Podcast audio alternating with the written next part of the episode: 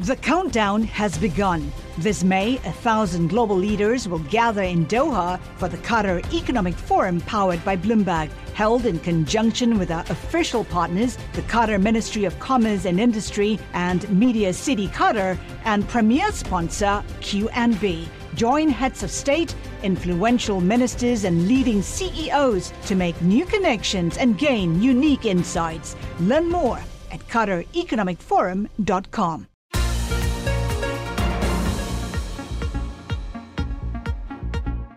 Welcome to the Bloomberg P&L podcast. I'm Pimm Fox along with my co-host Lisa Abramowicz. Each day we bring you the most important, noteworthy and useful interviews for you and your money, whether you're at the grocery store or the trading floor.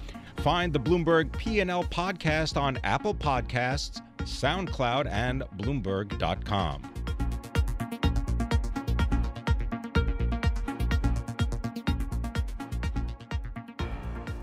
So it sounds like Comcast has fallen out of the running to buy some assets of 21st Century Fox, which leaves Walt Disney Company as the remaining suitor here, and they are expected to announce a deal any day now. Here to talk about that is Paul Sweeney, U.S. Director of Research and Senior Media and Internet Analyst for Bloomberg Intelligence. Uh, Paul, you have been covering this company for 27 years. You know this place inside and out. What exactly is Disney going to go after that 21st Century currently has, and why? Well, this is a if they buy these assets from 21st Century Fox, it will be a obviously a significant deal, you know, probably 50 60 billion dollars of value there. Um, but it's really going to be the defining legacy deal for Bob Iger. Uh, just in the past two or three years, the media business has been tremendously disrupted by the Netflixes of, of the world and the whole uh, unbundling and the cord cutting associated with the pay TV package. That's really upended everybody's business model, including uh, the Walt Disney Company and the mighty ESPN. So if you're Bob Iger, um, you really have to position your company for the next 10 to 20 years. And I think the way they feel like they need to do that is they need to do a couple things. One, they need to bulk up on even more content, even though Disney arguably has the best content in the world. By buying the 21st Century Fox uh, film and television studio, you get even more uh, film and television production plus an amazing library. They can use that content to create uh, or program their direct to consumer offering that they announced for next year, their version of Netflix. Um, you also get a lot of international assets. Uh, two big assets, one in Sky for Europe and Star India uh, in India, which really helps Disney increase its international exposure, which I think they've been underexposed internationally before in terms of their uh, percentage of operating income. So that's a big plus for them.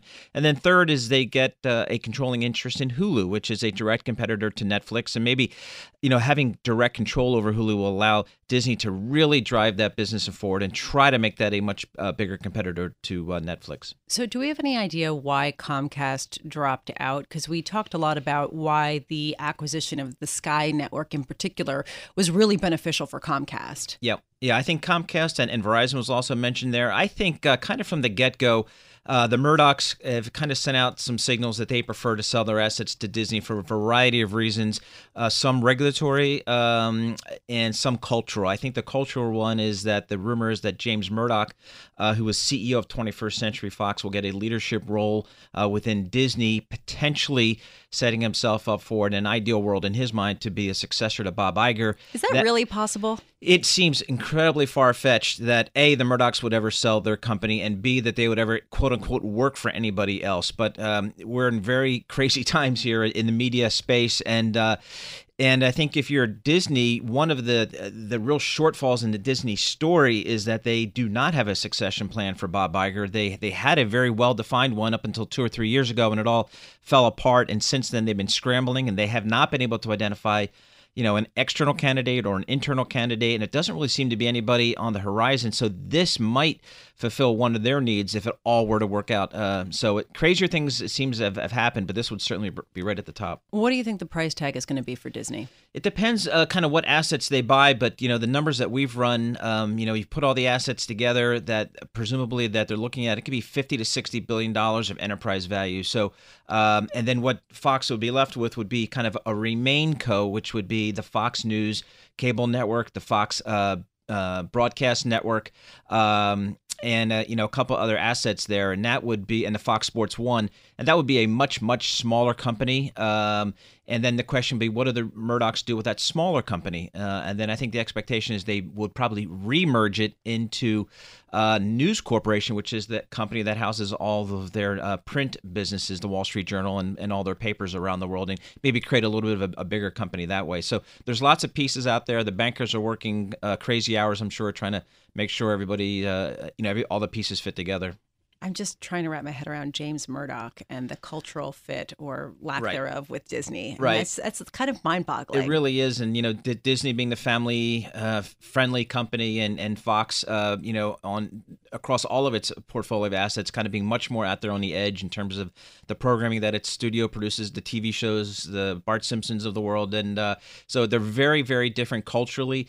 Um, but I think the, um, the assets that uh, you know uh, Disney would be buying, uh, I think actually would fit very well with the company, and then what remains to be seen how the how the people fit in. And, and frankly, I mean, maybe Disney wants that diversity, that sort of edge. Um, I'm just wondering about the timing when you think uh, Disney is going to announce this. Well, this is very interesting. Uh, the company, I'm I'm about to head out to Burbank on Thursday morning out to Disney. They're having an analyst meeting there where they were going to uh, kind of uh, screen their new Star Wars movie, which is going to be a big driver for their company and their for their stock. They hope so. That was already established for Thursday. I think what they'd like to do is once since they already have their analysts and their investors in a room out in, out in their Burbank studio is let's announce the deal then and uh, you know let's bring uh, the Murdoch uh, Rupert and his sons up on stage and let's try to really sell this deal as a as a great deal and I think that's the event uh, that Disney would like to, to to do. There nobody does events better than Disney, so I think that's kind of how they like to announce the deal to the world.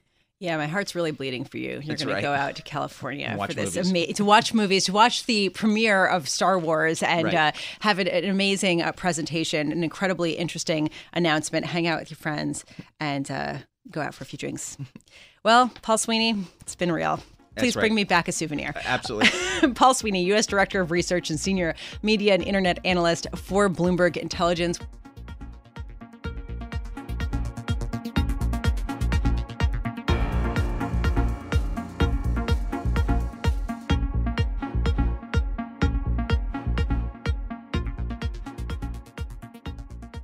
I, am struck by the high yield bond market, how people have been calling for its demise for almost a decade now, almost as soon as it started surging after the uh, after the credit crisis, and yet here we are with another year of pretty impressive gains, uh, up more than seven percent so far this year, following a seventeen and a half percent gain last year. So, what's ahead for next year? And uh, has it already gotten to be too good to be true?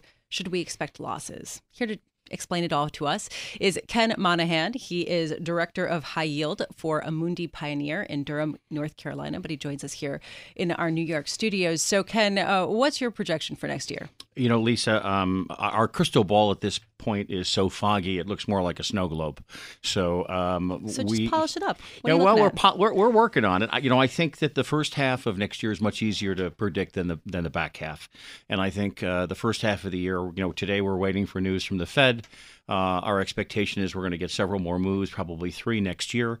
Uh, and the question is what the ECB does as well, and what kind of an impact that ultimately will have on the high yield marketplace. So you think that still the high yield bond market is highly dependent on actions of the central banks more than anything else. I think that I, am not saying highly dependent. I think that that's just one major variable. And with rates as low as they are, we haven't been in this situation before. You know, theoretically, the high yield market should earn should earn its coupon next year, so it should earn somewhere around five percent plus or minus a little bit. The current high yield bond market is currently yielding about five and three quarters percent, right. as you indicated. It earned a little bit more than seven percent this year if you look at the Bloomberg Barclays Index. Um, I don't think it'll match that next year, but if it earned a five percent return, that would be actually pretty reasonable. Um, the question really is is how much uh, headwinds do we have out there, and to what extent is the will the uh, activities of central banks contribute to that? So, moving beyond the macro story, one thing that I found fascinating this year is that within the high yield bond market, you've seen a number of potholes, companies that just fall out of bed, yes. suddenly tank. Uh, there have been some resurrections. We look at Valeant, for example, which seems to be doing all right. Uh, but going into next year, which companies do you expect to be the next potholes? well, I, am not going to name specific companies. Uh, There are certainly industries. Them. You could whisper them. There's certainly industries that we're watching. You know, telecom is an obvious one.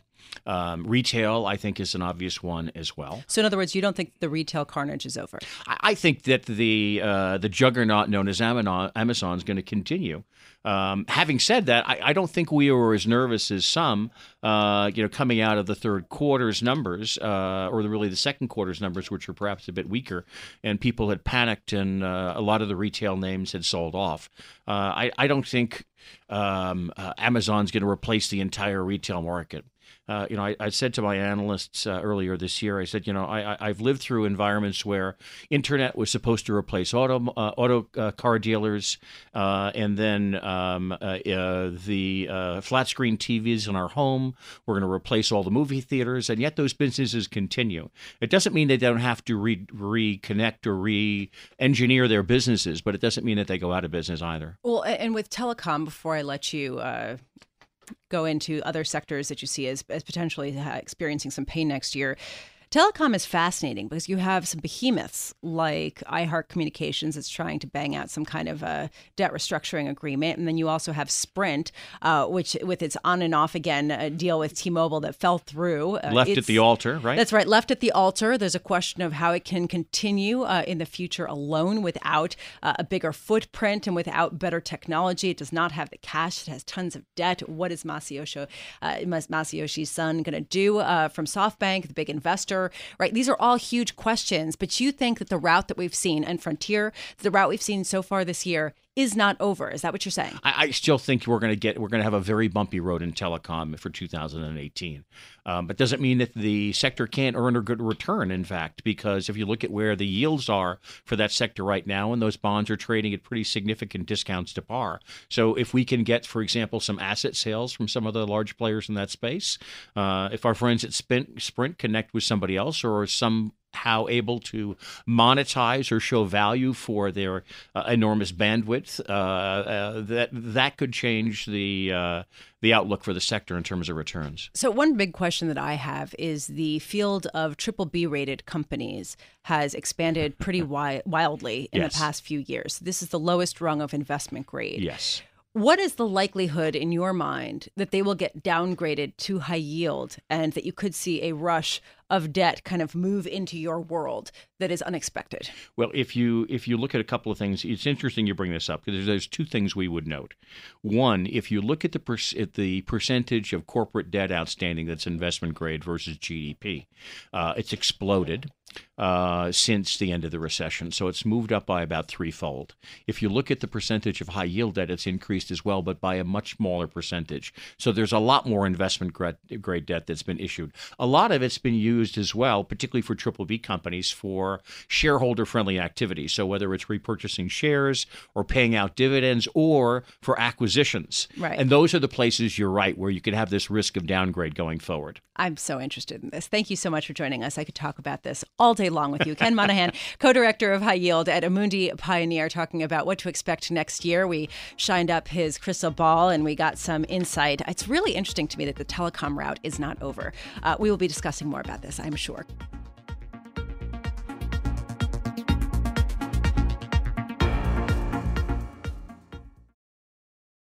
Join Bloomberg in San Francisco or virtually on May 7th for the Future Investor Data Powered Transformations. This 2024 event series will examine how data is not only playing a pivotal role in investment decisions, but serves as a driving force behind the construction of innovative, investable enterprises. This series is proudly sponsored by Invesco QQQ. Register at bloomberglive.com slash futureinvestor slash radio.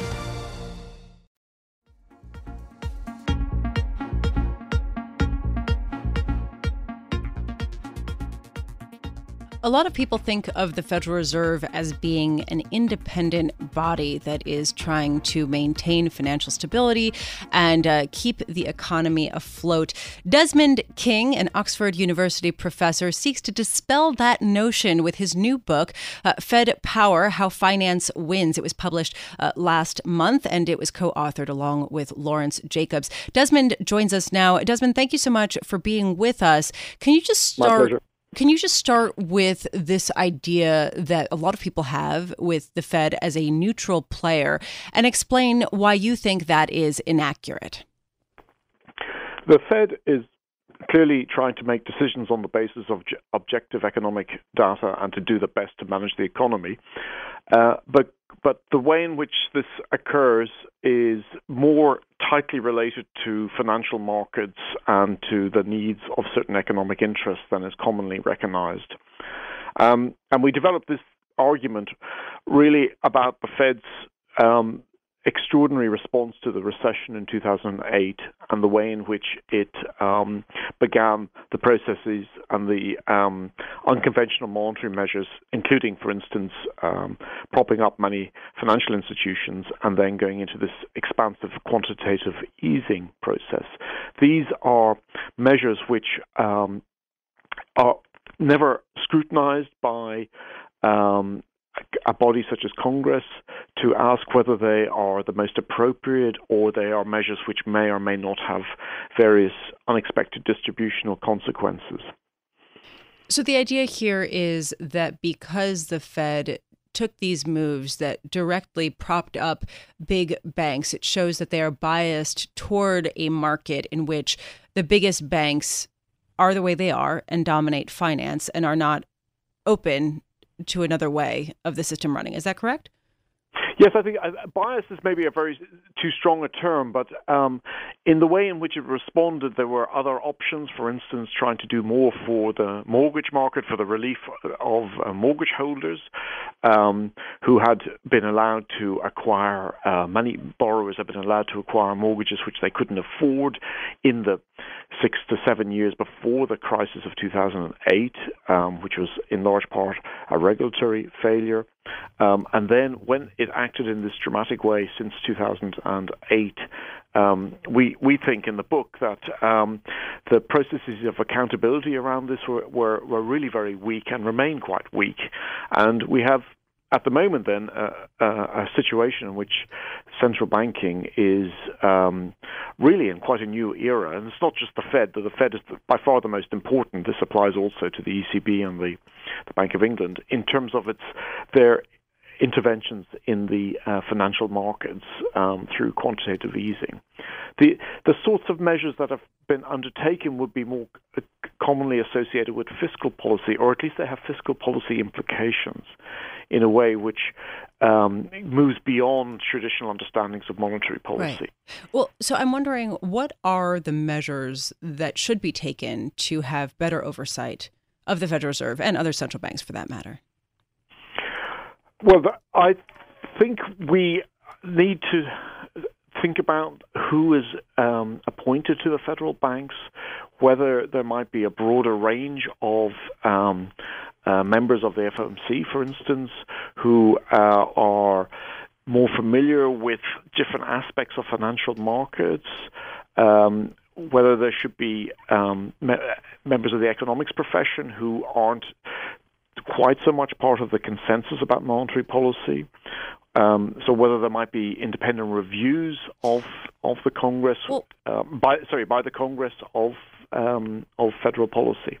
You know, this is tricky because we're coming at this at a moment when a lot of people have raised concerns that the Fed will become even more political.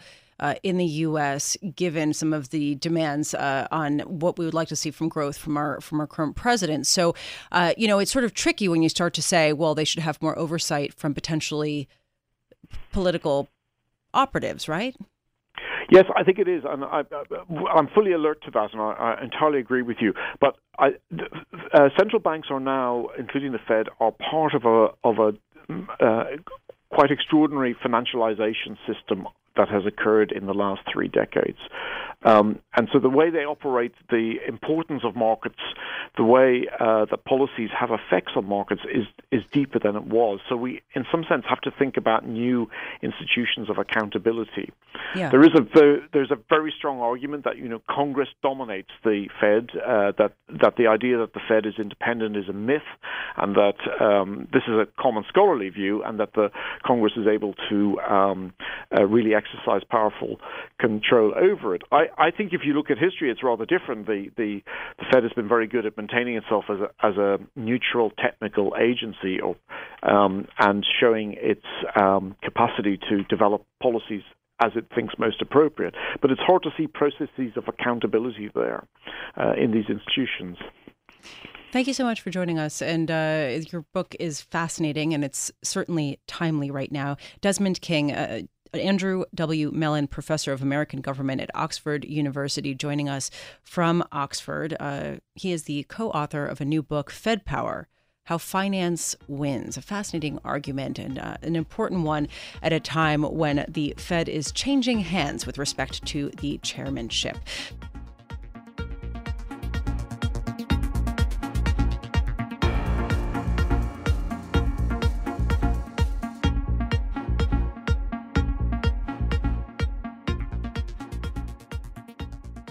It is time to throw our crystal ball to Chicago, where Jack Ablin is. He is Chief Investment Officer at BMO Private Bank, which oversees about $68 billion. Uh, Jack, thank you so much for joining us. We've been talking about what to expect for 2018. And uh, the most important question of the day, of course, is are you going to be buying Bitcoin?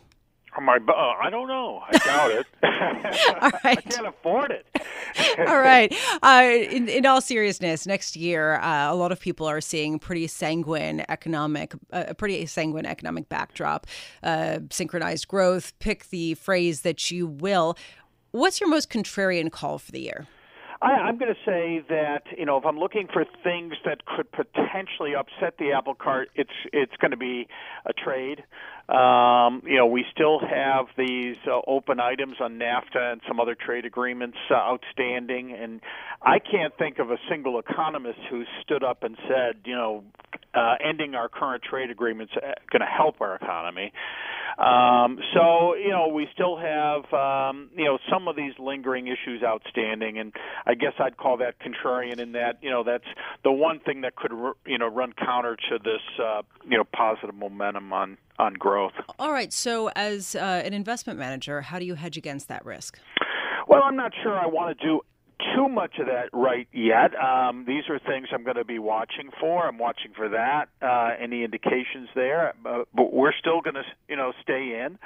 Um, uh, we're watching for inflation um, also, um, but we we believe we're not going to really run out of uh, production capacity or even labor capacity until probably mid 2019. So I think, you know, right now our base case scenario is that we're still in the clear. We're bunting along at around, you know, a little bit more than potential GDP, while this is the one of the longest recoveries that we've had on record. It's certainly the shallowest, and so um, you know it's it's uh, certainly a recovery not built on a lot of excesses, which is, is probably a good thing. So, Jack, if you are watching for inflation, I take that to mean that you expect it to pick up more next year. How are you positioning to uh, capture some of the gains from that and to avoid some of the losses that say uh, may come with longest the longest term bonds?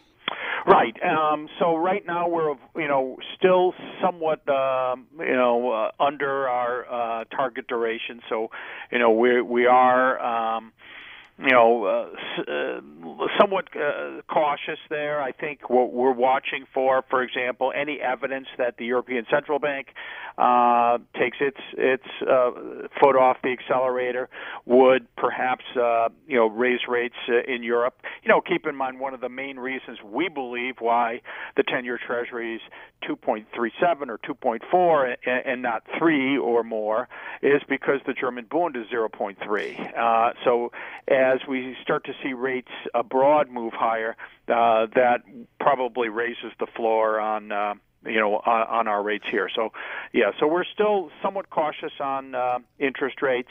Um, and uh, we're still fully invested in equities, um, but would be looking for evidence that um, either inflation rises, credit spreads widen, anything that would drive interest rate growth faster than profit growth uh, would prompt us to reduce our equity risk. We don't see huge um, evidence of that soon, uh, but that would be something that would suggest perhaps we're either the end of the business cycle or end of a credit cycle. The other thing that some people are watching is the yield curve, the differential between long and short term rates. And uh, when you talk about the ECB and whether European rates are going to raise. A lot of people think that the ECB is going to keep its deposit uh, rate where it is next year and just work on potentially tapering some of their asset purchases. So let's say they don't make a move at all Could we see a yield curve inversion because the Fed's going to be raising short term rates and that longer term rate's going to be pegged? Yeah, we could, but I wouldn't necessarily read a ton into it. Um, uh, I think that you know it, it would invert for more more or less technical reasons than uh, anything um, you know economic per se. Um, you know, we still have a lot of distortion in the bond markets, and um, you know, it's sending a signal that you know may not really be telling us what we've traditionally um, interpreted in the past. Well, you know, this is an important point uh, because a lot of people are saying, look, even if the U.S. yield curve inverts next year, it won't necessarily be a harbinger of a recession the way it has in the past. And yet, when I go back and I look at the uh, meeting minutes from Federal Reserve meetings back in 2006 and 2007, a lot of the Fed officials at the time were saying the exact same thing. Yes, we're seeing yield curve flattening. Yes, we're seeing inversion, but it means something different. It is technical. It was not. Does that give you pause?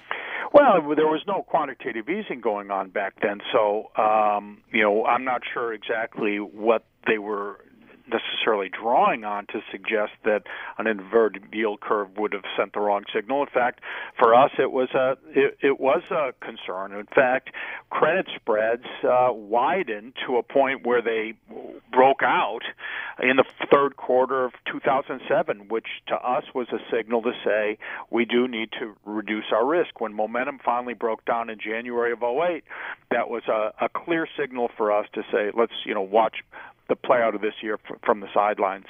Got it. Uh, with respect to credit, you said you're still fully invested in equities. You've had you have lowered the duration of your funds, meaning the exposure to uh, interest rate risk. I'm wondering where you stand on credit.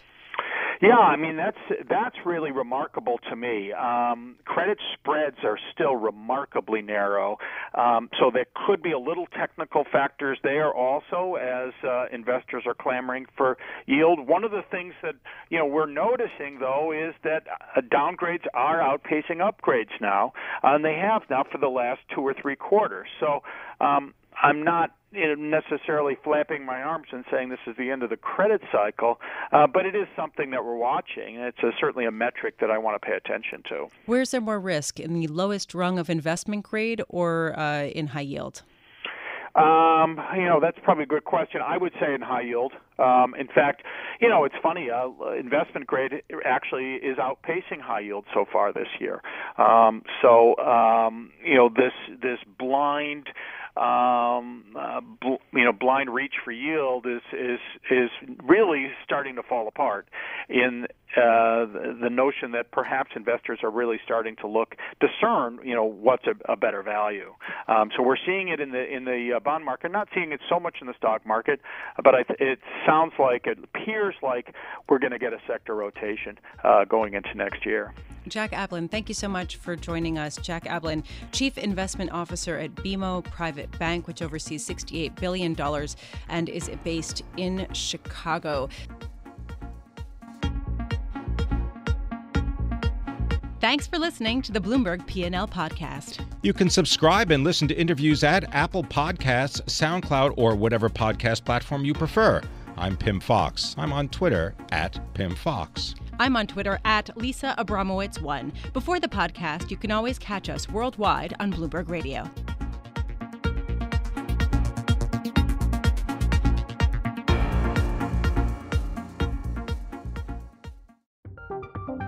From Silicon Valley to Wall Street, the promise and perils of artificial intelligence are playing out on the world stage. But what will the next phase of AI adoption look like? Which companies, from big tech to startups, will dominate? And where do the risks and unintended consequences lie? I'm Emily Chang. Join me at Bloomberg Tech in San Francisco, May 9th, to answer many of the industry's burning questions, alongside Snap's Evan Spiegel, Xbox President Sarah Bond, OpenAI's Brad Lightcap, top researcher Dr. Fei Fei Li of Stanford, and many more. More details and just a few tickets left at bloomberg.com slash techsf.